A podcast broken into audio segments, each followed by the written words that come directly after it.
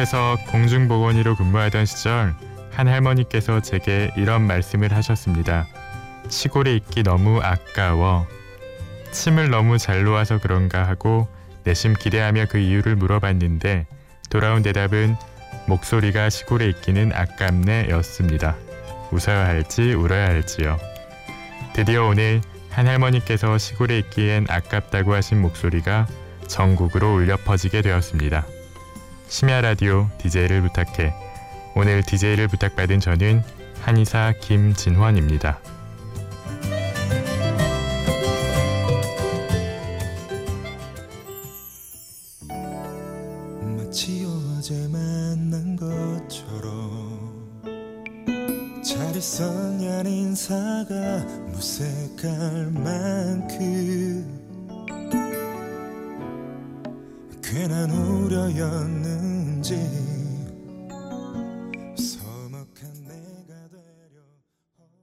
첫 곡은 김동률의 다시 사랑한다 말할까 였습니다. 안녕하세요. 저는 한의사 김진원입니다. 이름이 참 어렵죠? 헌이란 글자가 들어가는 이름이 생소하실 거예요. 발음도 어려워서 어린 시절엔 새학기가 다가오는 것이 싫었어요. 새로운 선생님께서 출석을 부르실 때 제 이름을 정확하게 발음하지 못하는 경우가 많았고 그때마다 반 친구들이 웃음을 터뜨렸거든요. 지금도 이름 소개를 할 때면 제가 먼저 훤칠하다 할때 훤이에요 라고 말씀드리곤 합니다.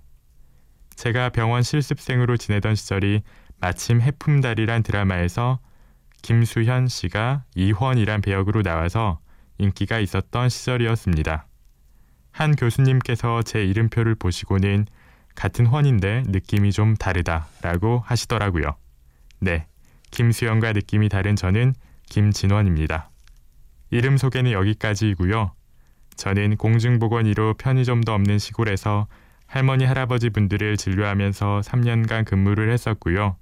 지금은 서울 신촌에서 20, 30대 여드름 환자들을 진료하고 있습니다. 오늘은 여러분들께 공중보건의 시절의 이야기를 들려드릴까 하는데요. 노래 한 곡 듣고 본격적으로 시골 이야기 하겠습니다. 김범수의 이별의 맛.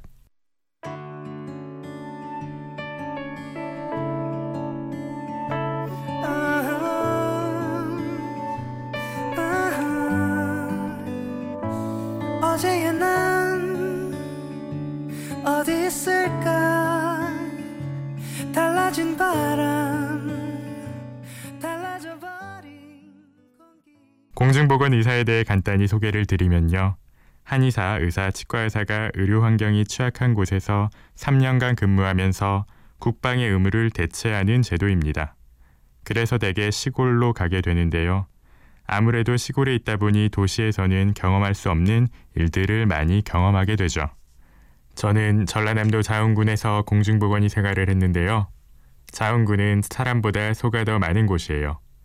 제가 있던 보건소는 1층에 의과, 치과, 한의과 진료실이 있고 건물 2층에는 숙소가 있었습니다. 진료 시작 시간은 9시인데요. 아침잠이 없으신 어르신들께서는 8시부터 보건소 앞에서 기다리셨죠. 그렇게 하나둘씩 모이셔서 이야기꽃을 피우시면 제가 있는 숙소까지 소리가 들리는데요. 그래서 저는 어르신들의 대화 소리를 모닝콜 삼아 하루를 시작했습니다. 간단히 씻고 내려가면 반갑게 맞아주셨는데요. 진료실에 들어가자마자 제가 했던 일은 라디오를 틀고 커피를 내리는 일이었습니다. 제가 커피를 내려서 마신다고 했는데요. 좀 이상하시죠? 시골에서 말이죠. 그런데 제가 커피를 내려 마시게 된 데는 특별한 이유가 있습니다. 그곳에는 커피를 마시고 싶어도 살 곳이 없거든요. 아직까지 다방이 남아있는 시골도 많은데 제가 있던 곳은 다방마저도 간판만 남아 있었습니다. 그런데 제가 커피를 좋아하는 걸 아신 세련된 할머니께서 제게 커피 잔과 커피 가루를 선물하신 겁니다. 그래서 그때부터 커피를 내려 마시기 시작했는데요. 처음에는 어떻게 커피를 내려야 하는지도 모르겠고 주위에 드립 커피에 대해서 얘기해 줄 사람은 없고 그래서 인터넷 동영상 강의로 나름대로의 방식으로 내려 마시기 시작했죠. 보건소에서 공중보건의로 일하면서 생긴 일을 말씀드리고 있는데요. 그러면 노래 하나 듣고 그 이야기 하겠습니다. 어반자카파의 커피를 마시고 괜찮아 네가 없는 나도 괜찮아 가끔씩 생각나는 날도 괜찮아 사실은 아직도 실감이 안 나나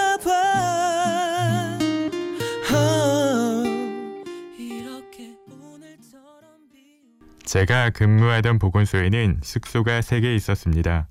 저는 연차도 나이도 가장 어렸기 때문에 가장 안 좋은 방을 사용했는데요. 그 방의 가장 큰 문제는 욕실에 샤워기는 있지만 변기가 없다는 거죠. 그래서 화장실을 가려면 1층에 있는 보건소 화장실까지 가야 했죠. 그런데 솔직히 참 불편하더라고요. 뭔가 인간의 기본권이 보장되지 않는 것 같고 말이죠. 그래서 나중에 소변기만 설치했는데요. 소변기의 설치만으로도 제 삶의 질이 확 개선되더라고요. 저는 학업을 마치고 여유가 생기면 악기를 꼭 하나 배워보고 싶었습니다. 어렸을 때부터 악기를 제대로 배운 적이 없었고 항상 수행평가 때는 만인이 하는 리코더를 했기 때문에 다른 악기로 수행평가를 보는 친구들이 부러웠거든요. 그래서 공중보건이로 와서 악기 학원을 알아봤는데 역시 시골엔 없었습니다.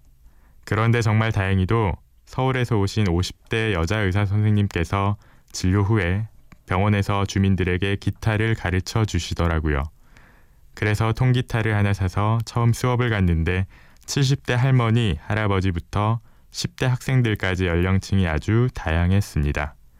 제가 거의 막내였어요. 그렇게 장흥에서 기타를 사랑하는 모임, 기사모 활동을 시작했고 2년 가까이 일주일에 한 번씩 기타를 배울 수 있었습니다. 읍내에서 공연을 하기도 했고요. 강변에서 저희끼리 기타를 치기도 했습니다. 70대 어르신들께서 손에 굳은 살이 박혀가며 더디지만 점차 기타 실력이 늘어가는 것을 보면서 열정이 대단하시다고 느꼈습니다. 다만 노래들이 어르신들이 좋아하는 7080 노래에 맞춰져 있다 보니 2년 가까이 배웠지만 제 또래 친구들이 알만한 노래는 거의 없어요. 한 번은 토요일 밤에라는 노래를 연습하자고 해서 악보를 받았는데 저는 손담비의 토요일 밤에를 생각했었거든요. 근데 김세환 선생님의 토요일 밤에라는 노래가 있더라고요. 그럼 그 문제의 토요일 밤에 듣겠습니다. 김세환의 토요일 밤에, 손담비의 토요일 밤에.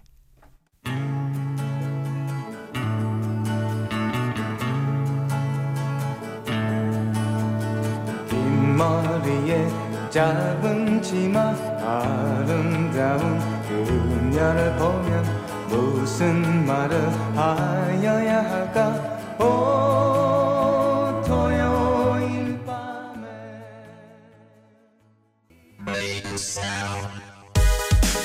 Yeah, 2009. Let's find out what happened to Dambi on Saturday night. Let's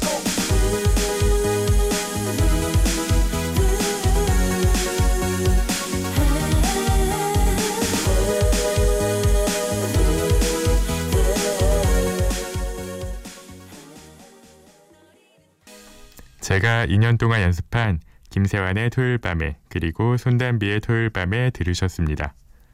보건소에서 공중보건의로 일하면서 생긴 일을 말씀드리고 있는데요. 한 번은 옆 시골에 계시던 한의사 선생님께서 집에 무언가 들어왔다고 SNS에 사진을 올리신 겁니다. 저는 보고 깜짝 놀랐는데요. 바로 박쥐가 숙소로 들어온 것, 겁니다.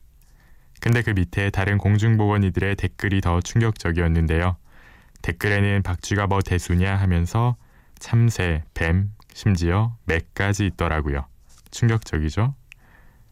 아무래도 시골이다 보니 어르신들이 많고 어르신들께서 통증 질환으로 보건소에 많이 오시는데요.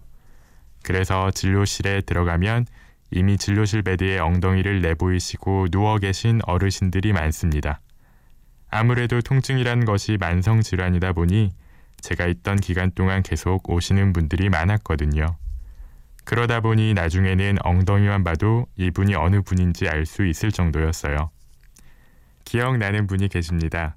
저는 말씀드렸다시피 진료실에 라디오를 틀어놓는데요. 한 번은 라디오 소리가 가득한 진료실에 트로트가 들리는 겁니다. 그래서 라디오 소리를 좀 줄이고 봤더니 한 할아버지께서 따님분이 선물해 주셨다면서 워크맨처럼 생긴 걸 침 맞으시면서 계속 틀어놓고 계시더라고요. 그래서 그 할아버지가 침 맞고 계실 땐 라디오 볼륨을 줄이고 같이 트로트를 들었는데요. 근데 한 번에 라디오에서 제가 듣고 싶은 노래가 나오는 거예요. 그래서 라디오 볼륨을 좀 올렸더니 할아버지 분께서 트로트가 잘 안 들리셨는지 같이 볼륨을 올리시더라고요. 그렇게 함께 볼륨을 점차 올리다 보니 보건소의 라디오 소리와 트로트가 같이 울려 퍼진 적이 있었습니다. 그 후로는 그 할아버지 치료 중에는 라디오를 음속으로 해두죠. 그리고 그곳에는 5일마다 장이 서는데요. 장날이 되면 어르신들께서 장을 보러 나오셨다가 파마도 하시고 파마를 해서 머리에 검은 비닐봉지를 쓰신 채로 보건소에도 오십니다. 그래서 장날이 되면 비닐봉지를 쓰신 할머니들로 보건소가 북적북적하게 되는데요. 장날에는 환자 수도 많고 파마약 냄새도 나고 그래서 힘든 점이 많았습니다. 그래도 지나고 보니 참 정겨운 광경이네요. 네, 이쯤에서 노래 듣고 갈게요. 중국에 계신 제 부모님의 신청곡입니다.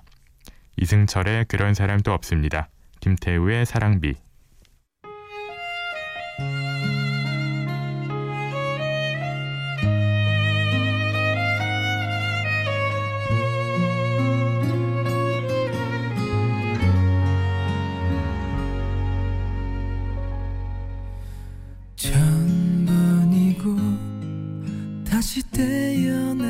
태어난데도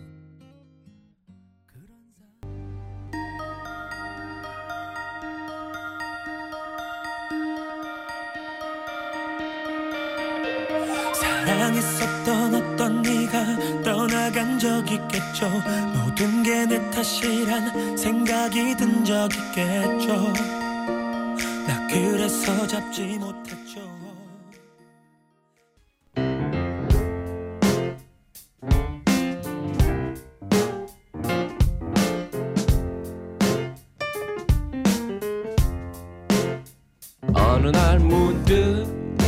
따뜻한 바람이 네가 보낸 걸까? 네 냄새가 나 참 향기롭다. 참 오랜만이다. 보고 싶다. DJ를 부탁해. 지금 여러분께서는 심야 라디오 DJ를 부탁해를 듣고 계십니다. 저는 오늘의 DJ 한의사 김진원입니다. 시골에서 있다 보니 주말마다 집에 갔다 왔는데요. 연말 정산할 때 보니까 대중교통비로 1년에 400만 원 가까이 썼더라고요. 공중보건이 월급의 정말 많은 부분을 교통비로 사용한 셈이죠. 그런데 신안에 있는 섬에 있던 친구는 매주 배를 타고 나, 목포로 나와서 버스를 타고 서울을 왕복하다 보니 제 두 배 정도의 교통비를 지출했더라고요. 제가 전라남도 장흥에서 일하다가 공중보건이 마지막 해에는 전라남도 무안으로 자리를 옮겨서 중풍 치매 전문 병원에서 근무했는데요. 처음 회진 돌 때가 생각나네요. 제가 병실에 가자 아들 왔냐면서 저를 안고 너무 반가워하던 분이 계셨는데요. 너무 반가워하시니까 저도 차마 아니라고 말씀 못 드리고 잠시 함께 안고 있었던 기억이 나네요. 그분들과 1년 동안 함께 지내다 보니 알게 됐는데요. 그분들의 관심사는 매일 틀어진 TV 속 세상도 아니고 당신들의 먹는 것, 자는 것도 아닌 자식들, 손주들의 삶이 가장 큰 관심사였습니다. 그래서 자식들, 손주들이 찾아오거나 연락하는 어르신들이 부러움의 대상이더라고요. 저희 할머니께서도 요양병원에 계셨는데 저도 친할머니 생각하면서 그분들과 1년 동안 동고동락했죠. 그렇게 3년 동안의 공중보건의가 끝날 때쯤 저는 서울에서 일하고 싶다는 생각을 했습니다. 그래서 오후 2시에 신사역에 있는 한의원에 면접을 보러 가기로 했는데 서울은 차가 막힐 것 같아서 새벽부터 일어나서 준비하고 약속 시간 6시간 전인 오전 8시에 집에서 나왔습니다. 평일의 교통 상황은 생각보다 여유롭더라고요. 그래서 오는 길에 휴게소에서 점심도 먹고 여유 있게 서울로 진입했죠. 하지만 양재를 앞두고 정체가 시작되었습니다. 그래도 괜찮았었습니다. 저는 무려 6시간 전에 출발했거든요. 약속 시간 20분 정도를 남겨놓고 내비게이션이 오른쪽으로 바로 빠지라고 하더군요. 그래서 오른쪽으로 빠졌더니 갑자기 경로를 벗어났습니다. 와 함께 도착 예정 시간이 2시 20분으로 바뀌더라고요. 면접 시간은 2시인데 말이죠. 눈물이 핑 돌면서 이 노래가 스쳐 지나갔습니다. 아무래도 난 돌아가야겠어. 이곳은 나에게 어울리지 않아.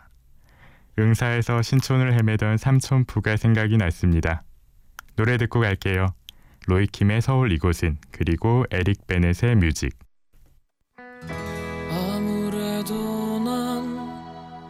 돌아가야겠어. 이곳은 나에게 어울리지 않아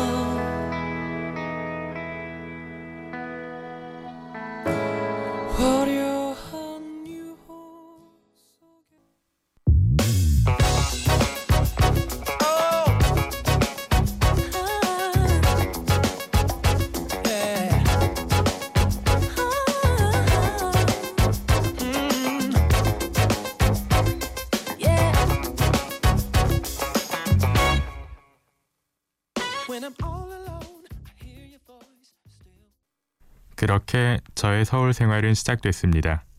편의점도 없던 시골에서 서울 신촌 한복판으로 어르신들에서 20, 30대 환자들로 환경도 만나는 사람들도 정반대로 바뀌었습니다. 제 생활도 많이 바뀌었는데요. 시골에서는 아침마다 어르신들의 대화 소리로 하루를 시작했었는데 지금은 폰 모닝콜로 하루를 시작하고요. 시골에서는 진료실에서 라디오를 들었었는데 지금은 출퇴근길 차에서 라디오를 듣습니다. 그리고 커피를 내려 마셨었는데 지금은 버튼만 누르면 나오고요. 예전에는 장날에 민감하게 반응했다면 지금은 출퇴근길이 막히지 않을까 공휴일에 민감하게 반응합니다. 제가 여행을 좋아해서 이리저리 많이 돌아다녔는데요. 지난 2011년 학교 졸업을 앞두고 겨울에 한 달 동안 인도를 다녀왔었어요. 델리에서 야간 기차를 타고 17시간 정도 가면 자이살멜이라는 사막 도시가 나오는데 여기서 낙타를 타고 사막에 가서 1박을 하고 오는 투어가 있습니다. 한국인 20명 정도가 같이 갔는데요. 밤에 야외에서 하늘의 별을 보면서 누워 있는데 사막도 밤에는 엄청 춥더라고요. 그래서 텐트로 들어가 침낭에서 잠을 자려고 누웠습니다. 한참을 자고 있는데 옆에서 부스럭 하더니 누가 들어와서 제 옆에 눕더군요.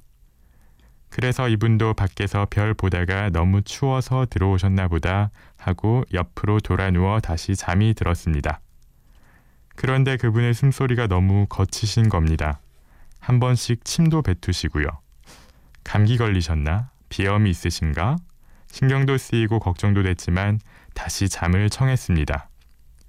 다음날 아침에 침낭에서 나와서 보니 옆에 있던 사람은 사람이 아니라 사막 개더군요. 사막에 사는 개도 추웠는지 온기를 찾아 텐트 안에 들어와서 잠을 잤나 봐요. 숨소리가 거칠고 침도 뱉고 제 온기를 빼앗아 가긴 했지만 물지 않아서 다행이었습니다. 노래 하나 듣고 갈게요. 이상은의 비밀의 화원.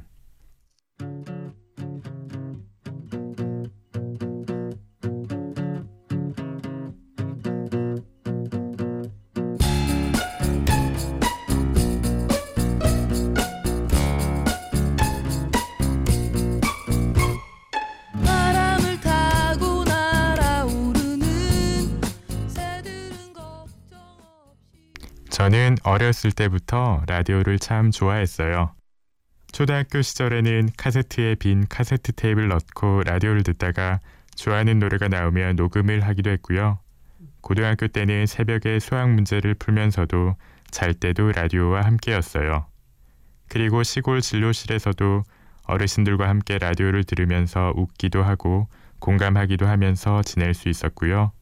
지금은 왕복 2시간이 넘는 출퇴근 시간 동안 DJ를 부탁해도 다시 듣고 사연도 노래도 들으면서 졸음도 깨고 교통 상황도 듣는 소중한 존재입니다.